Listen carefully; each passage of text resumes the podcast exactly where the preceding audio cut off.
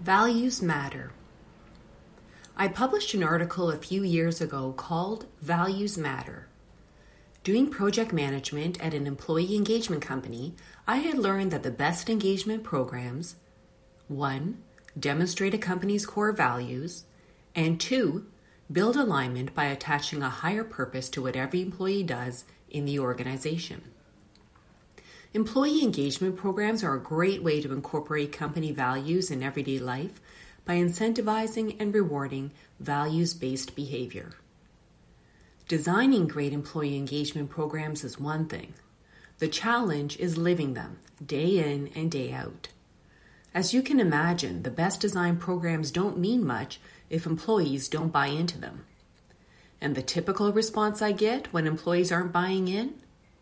Management isn't walking the walk. In other words, there's a misalignment between what we say and what we do. Company culture falters when companies don't practice their values. Miscommunication inevitably happens, which leads to frustration, anger, and silo like fiefdom behavior. Oranges to orange juice. Moving from business to personal values isn't as much of a stretch as you'd think. Our personal values greatly influence our daily behaviors at home and in the office.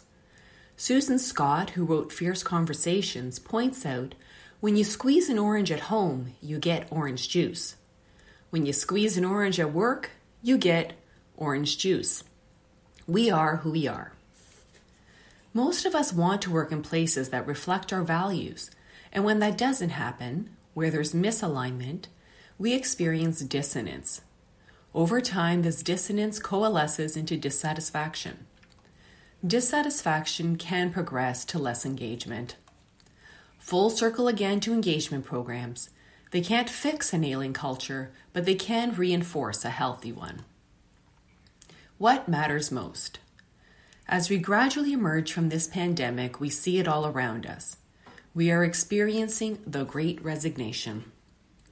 Millions are voluntarily exiting their current jobs, and millions more, low paying frontline jobs, are not getting filled. Why? People want and deserve better. They want to work for companies that walk the walk, where values aren't displayed on the front lobby wall and otherwise ignored. Happily, we see alignment from top to bottom, personally and professionally, when we live our values. It explains why we're seeing the rise of voluntary certification programs such as certified B corporations that combine purpose and profit, or the growth of the living wage movement. Money to meaning.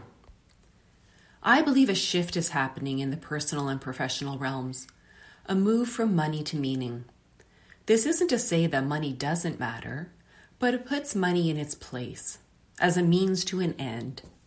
What drives us ultimately isn't money, but living our values, having a purpose, a sense of meaning. Values matter.